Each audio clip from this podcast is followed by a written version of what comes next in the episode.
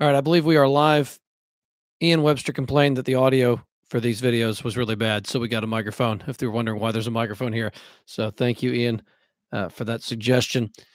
Uh, today was quite a day because the uh, Chuck Schumer, uh, Nancy Pelosi, and others tried to push through some unbelievably radical legislation through Congress today, and the Senate voted on what is called the Women's Health Protection Act. Now, I think you already know what's going on here. It's quite obvious, but we need to be so aware and not be gullible and naive people. Because what here's what I'm finding, and I, have I've this is something that's a thought that was sparked from someone else, but as I've thought about these things, God has given us all a conscience. Uh, Romans chapter 1, verse 32 says that we know that those who do such things deserve to die, but we not only do them, but give approval to those who do them. And Romans 2 speaks about those who uh, live apart from God's law and also will perish and be judged apart from God's law because they have his law written in their conscience. That that kind of an idea. And what you'll find is that people know when they are violating God's law. They, they know that. you can suppress the truth in unrighteousness, as Romans 1 says, you can you can sear your conscience as with a hot iron, as Paul speaks of. Uh, that is absolutely true, but you cannot obliterate your conscience. You cannot absolutely remove it. Uh, y- you know when you're doing something that's really evil and really bad. And I-, I think that this is clearly one of those examples where we know that the unborn are human beings. We know that to kill them, whether it is through, well, y- you know the different ways in which uh, children are aborted in the womb. I, I, won't go through that now. We will go through that in the fall in in one of our Sunday school series, but um, we'll we'll simply say that it's horrific. It's absolutely horrifying what happens to the unborn in the womb. And we know, we know that we're killing human beings. We know that we're killing children.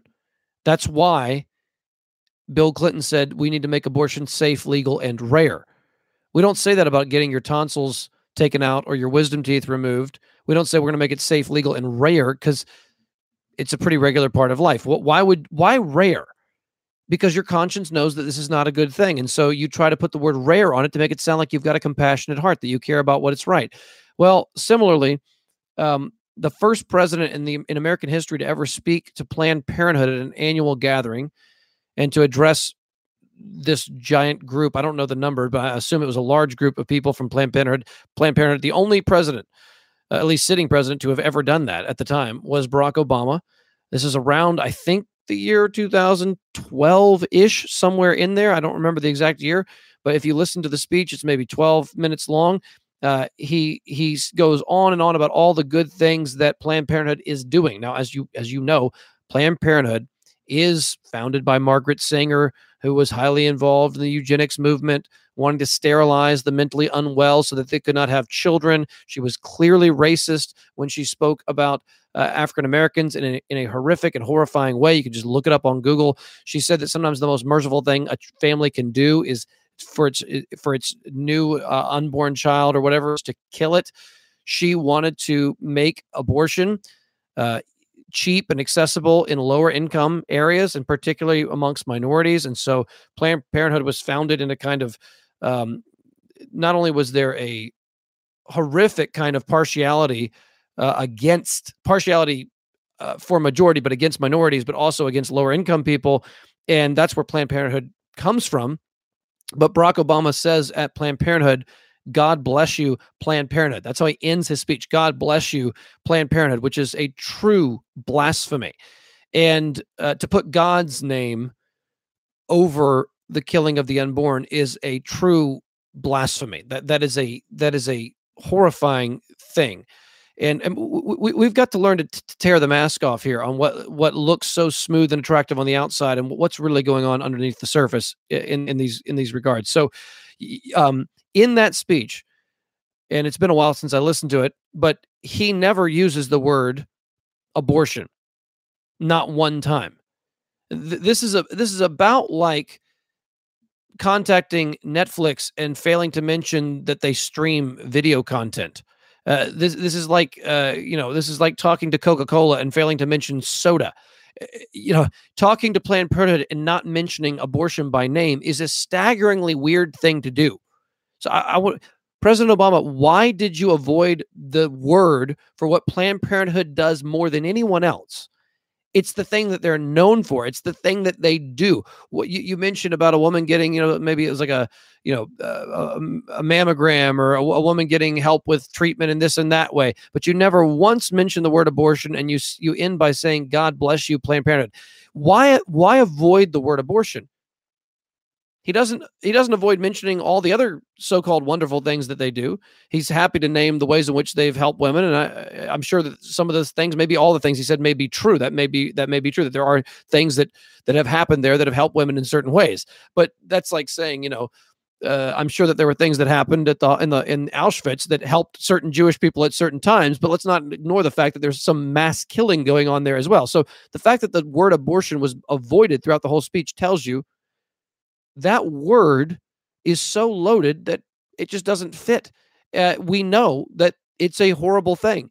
And so instead, we start talking about caring for women, caring for women's health, caring for a woman's choice, caring for a woman's right to choose, caring for a woman to do what she wants with her body. We use all these euphemisms that all sound so positive. We talk about women's health and women's justice and this new act, women, the Women's Health Protection Act, because we want to clothe what is ugly morally with positive and beautiful moral language.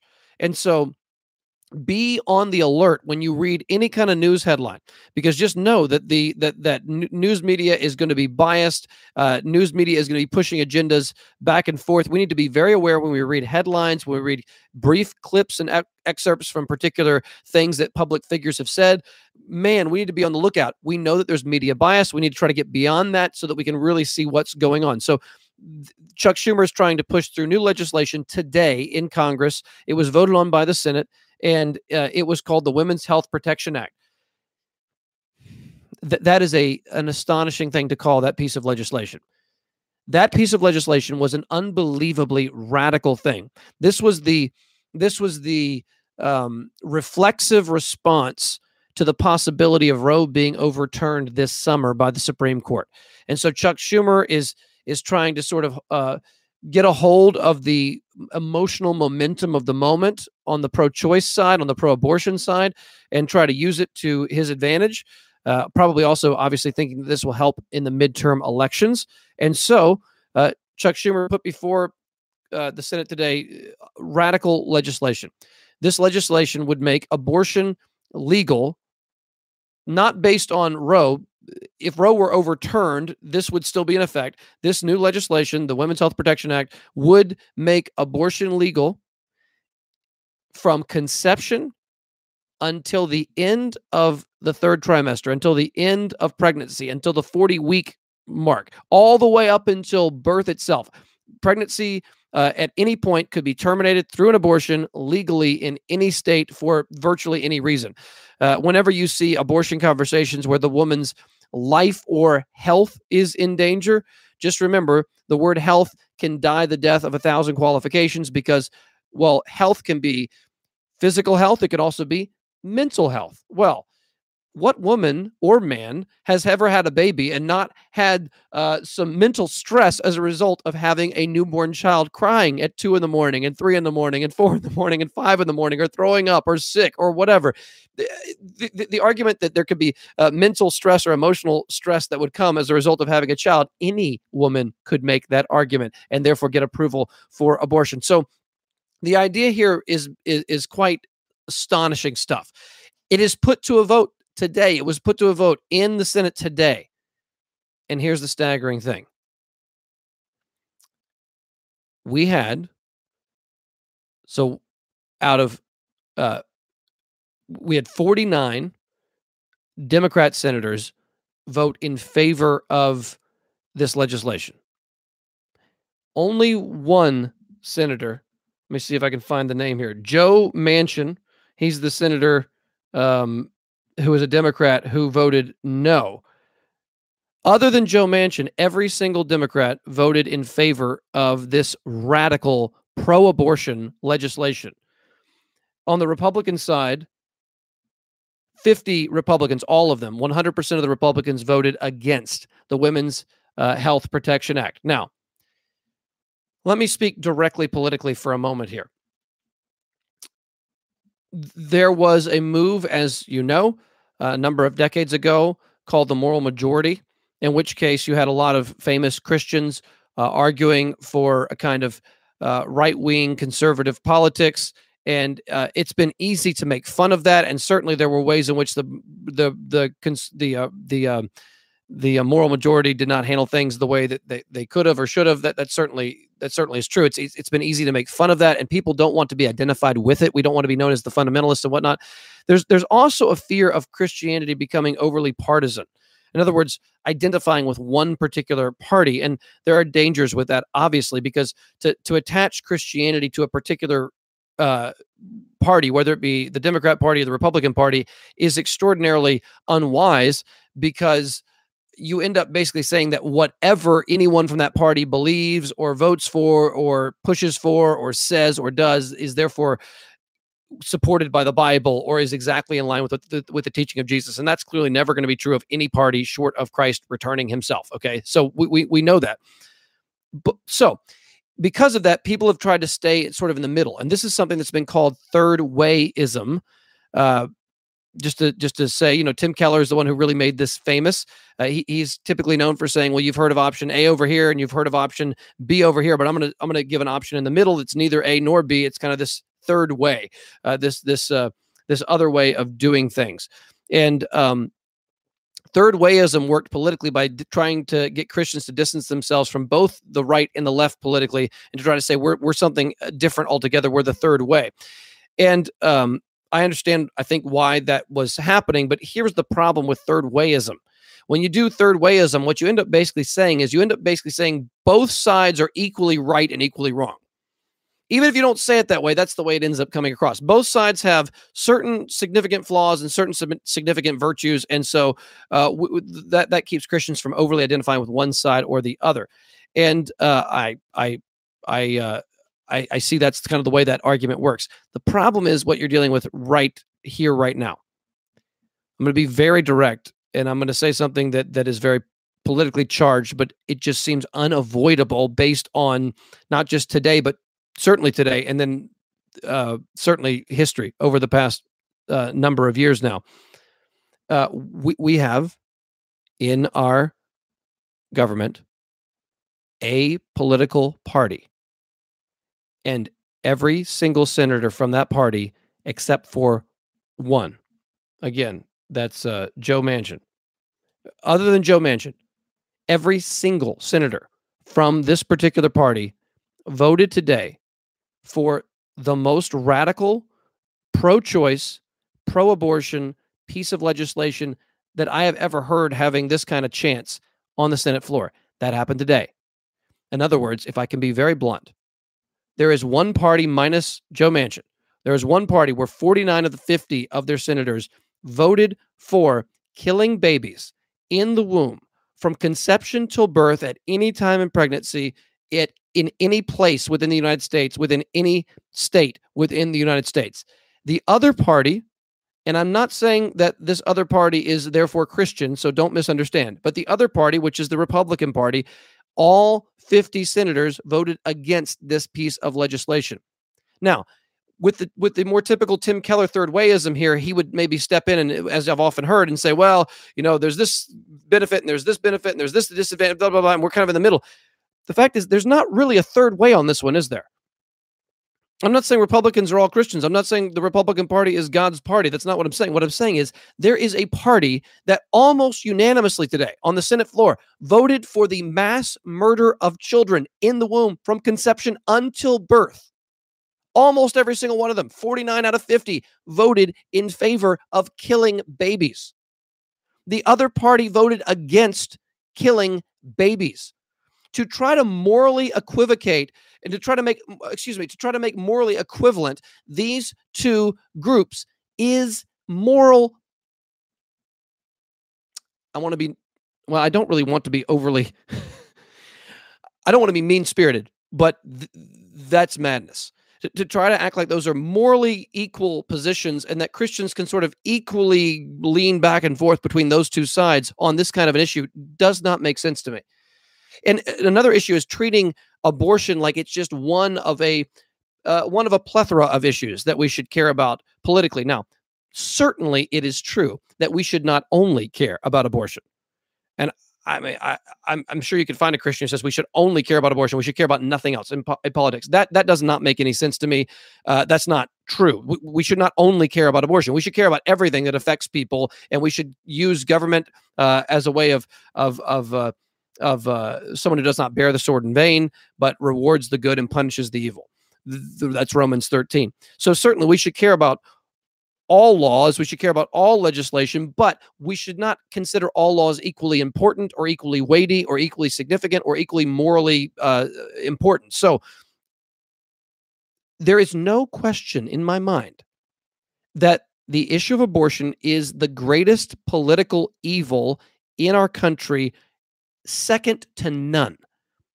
There is no other issue that comes close to the mass and horrific killing of the unborn in the womb since Roe v. Wade in 1973 for almost 50 years. Again, 63 million plus boys and girls have been horrifically killed in the womb. Now, I, I will take a moment here to say something about that.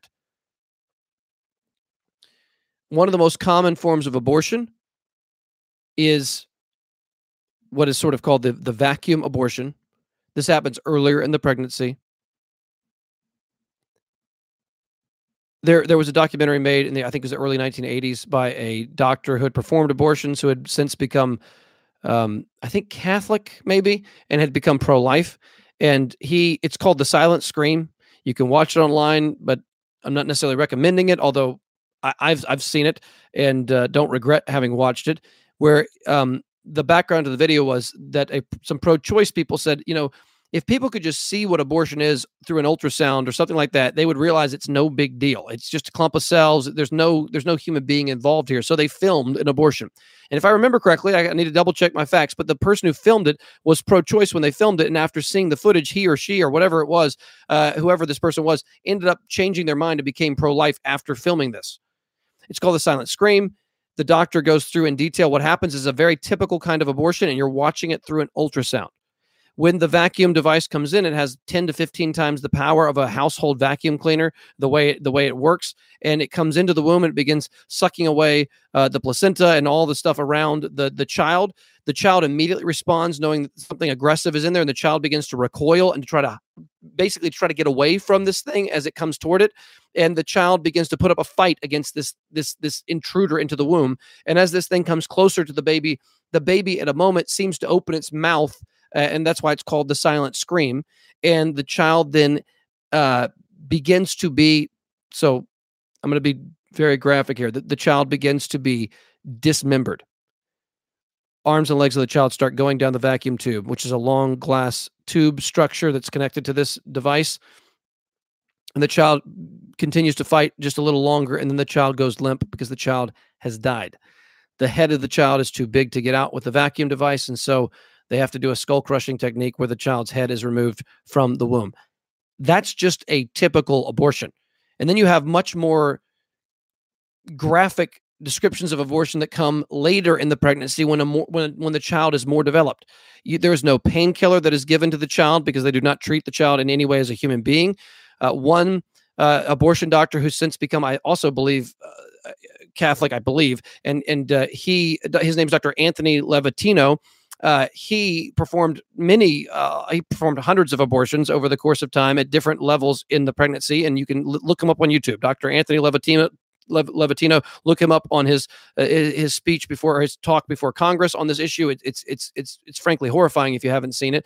But he, he spoke about uh, reaching in to the birth canal, and you do it blindly with this with this long instrument that's kind of like it works like this back and forth, and has has a has a uh, teeth on the end that grab and don't let go. And he would reach in and he would find uh, a part of the what he called the fetus, the child, and he would pull until he pulled out a leg of a child.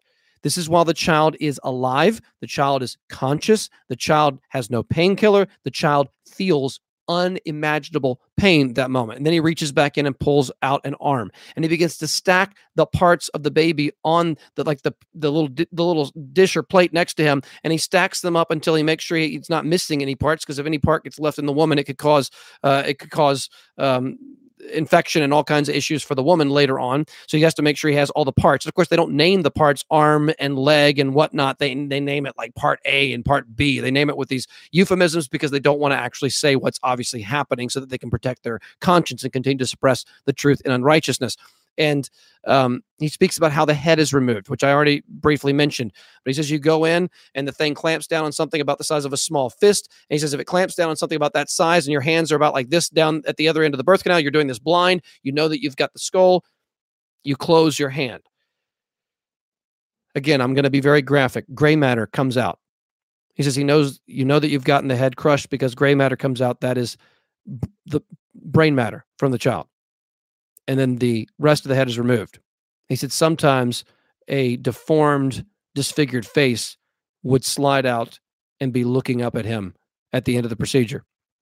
Well, eventually, through a long story about adoption and the death of his five year old daughter and all these different things, he ended up becoming pro life. He gave up doing abortions. And now Dr. Anthony Levatino spends a lot of time uh, trying to uh, argue for the pro life cause. And he, he has a very powerful story and a very powerful way to do that.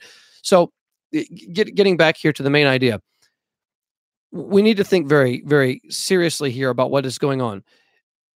We, we do not want to be guilty of making an uh, an equivalency between the two different uh, parties regarding this issue, and this issue is the issue times a lot. There, there is no issue that comes close to this. 63 million children killed over the last 53 uh, years. What other legislative issue comes close to six Holocausts in American history. Again, Hitler killed 10 million. We've killed 60 plus million. We've committed six legal Holocausts in our country. What issue comes even close to that? And you say, well, you're just being a single issue voter. Well, I, I don't like the terminology of single issue voter. I think that that it tends to make it sound like you don't think about anything else. But what I'm saying is, if we are weighting different issues going on politically, this issue carries the most weight times 63 million unborn children who've been slaughtered. So we, we need to keep that in mind as we think about uh, uh, Christian involvement in politics and Christian voting and all those different things. Um, uh, we, we, don't want to let this issue become just a an issue amongst others. I do think that Christians have grown numb largely to what abortion actually is, and that's allowed us to be more susceptible to arguments that other issues are just as important or more important or that kind of thing. Let me also close with this comment here. Uh, Phil Vischer is one of the guys who helped uh, do uh, Veggie Tales for those of you who grew up with Veggie Tales. And he is the voice, I think, of Bob the Tomato, Phil Vischer and he does a whole bunch of voices on VeggieTales. Well, he's become much more outspoken and vocal on moral and political issues in the last few years, and I, have watched a number of his videos over since 2020 or so, and he tried to argue uh, along the lines of, you know, basically voting for Republican pro-life candidates uh, versus Democrat pro-choice candidates doesn't really make any difference in the pro-life movement. Uh, that, that that doesn't really matter who's in the White House. Doesn't really matter who's picked for the Supreme Court. Doesn't really matter who's governor or senator or in the House. It doesn't really matter. Uh, the the the abortion issue is not going to be really affected by your vote. And then I've heard a whole bunch of people. These would be more leaning. Uh, leftward in a lot of ways, even more toward the woke agenda and different things like that, who have tried to make a lot of arguments for saying voting for Democrats may actually be a way to undermine abortion. Voting for pro choice candidates may actually be an effective means of undermining uh, abortion itself. And uh, I've seen this from numerous uh, Christian people uh, who have made these arguments. I, I just think that the events of the last few weeks have shown those arguments to be, at least at this moment in time, absolutely untrue, absolutely not true um, in in terms of how this is working. So uh, let us make sure that we are not deceived by fine sounding arguments in relationship to the pro life issue. Uh, let, let us make sure that we are um, voting for people when we vote. And we have to follow our conscience. We should not violate our conscience in voting for someone that, that goes against our conscience, but we should be voting for people who are going to be pro life. You want to vote for people whoever you vote for, you're going to be wanting to vote for people who, if they're a senator, if you're voting for a senator, you want to vote for a senator who today, when that when when the Women's Health Protection Act comes up, they are voting against that with all their might, not for that. I mean, I just know that there are, there are numerous Christians, and I have no doubt that that numbers of these people are genuine Christians who voted for pro-choice candidates in different ways, and and now they're ha- they're left with the consequences of, of those decisions. And we need to think very carefully: what is most likely to overturn Roe v. Wade? How is that process most likely to happen?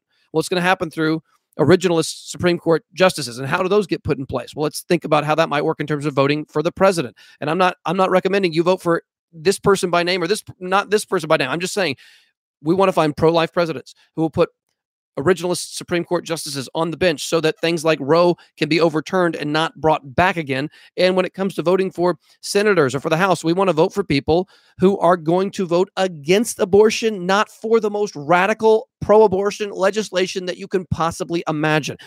If, if I, as a Christian, voted for and helped put into place um, senators from Georgia, who are going to and did today vote in favor of the most radical piece of pro choice, pro abortion legislation, I just think that would be weighing on my conscience. And we need to think very seriously about these things. And so we need to pray. And I'm going to pray right now uh, for for for some of what we've been discussing, and then I'm going to be done. So let's pray. Heavenly Father, I do ask that the Supreme Court the conservative majority would would hold. And I pray that there would not be cowardice that would allow any of the conservative Supreme Court justices to flip flop on the issue of what to do with Roe. I do pray that this decision would come through in this summer and that Roe v. Wade would be done with. And that as the issue goes back to the state level, I pray that states would be faithful to the unborn and that we would see a, a massive move forward in the pro life movement. I pray for churches all over the place, faithful churches all over the country to step up to the plate like more than ever. And churches already have in amazing ways with crisis supporting crisis pregnancy centers and sending women to volunteer at crisis pregnancy centers who, who love to do it and, and adopting children and fostering children. God, please help churches to step up and help women in need, women in poverty, single mothers, uh, people coming from broken homes, people in the fostering of people who need foster care. God, I pray that Christians would step up to the plate more than ever in these ways to show that we don't just care about life in the womb and then don't care about life once it's born, which is just uh, it's not a true criticism in the first place, but help us to show more than ever that that is not the case. God, I pray that Christians would have clear headed thinking when it comes to political issues. I am not here to tell you who you must vote for. I'm simply saying let us think carefully before uh, we give our vote to anyone. And let us think how they are going to vote in relationship to the most weighty and easily most morally significant issue of our day the dismembering of children in the womb. God, let that weigh on us. Let that make us weep when we think about it. Let us look up uh, interviews and videos and pictures that involve these things, and let us to hear stories and read and get knowledge about what it is, and and if we can handle it, even look at some of the images of what uh, aborted children look like after the procedure is over, so that the, that we can be wrecked emotionally by it, and that we would not be deceived by fine sounding rhetoric. God, help us to be to be bold, to be clear, to be loving, and to support true biblical justice, not critical social justice, which is becoming so popular today. So, God, please help us to stay humble, help us to stay clear headed and firm in our convictions. And, God, I do pray that, thank you, that today the Women's Health uh, Protection Act, which is a horrifically wicked piece of legislation did not pass. God, thank you that there was that there was that one uh, Democrat, a senator who did not vote for it. Lord, thank you for for that. And I do pray, God, that nothing more would happen. I pray Roe would over would be overturned, and that the that the American people, by your common grace, would see the evils of abortion and oppose it, and for your church especially to to rise up. And I pray for many to be converted who have had abortions, that they would be forgiven of that, that they would come to see the beauty of the cross and the beauty of forgiveness and the beauty of Christ's love, and they would be won to Christ, and that they would be used to tell their story and help others to fight against this temptation and not to do this themselves. So, God, uh, please be at work in a great way and help the church to be the church in this very dark time. And we pray this in Jesus' name. Amen. All right. Thank you guys for watching.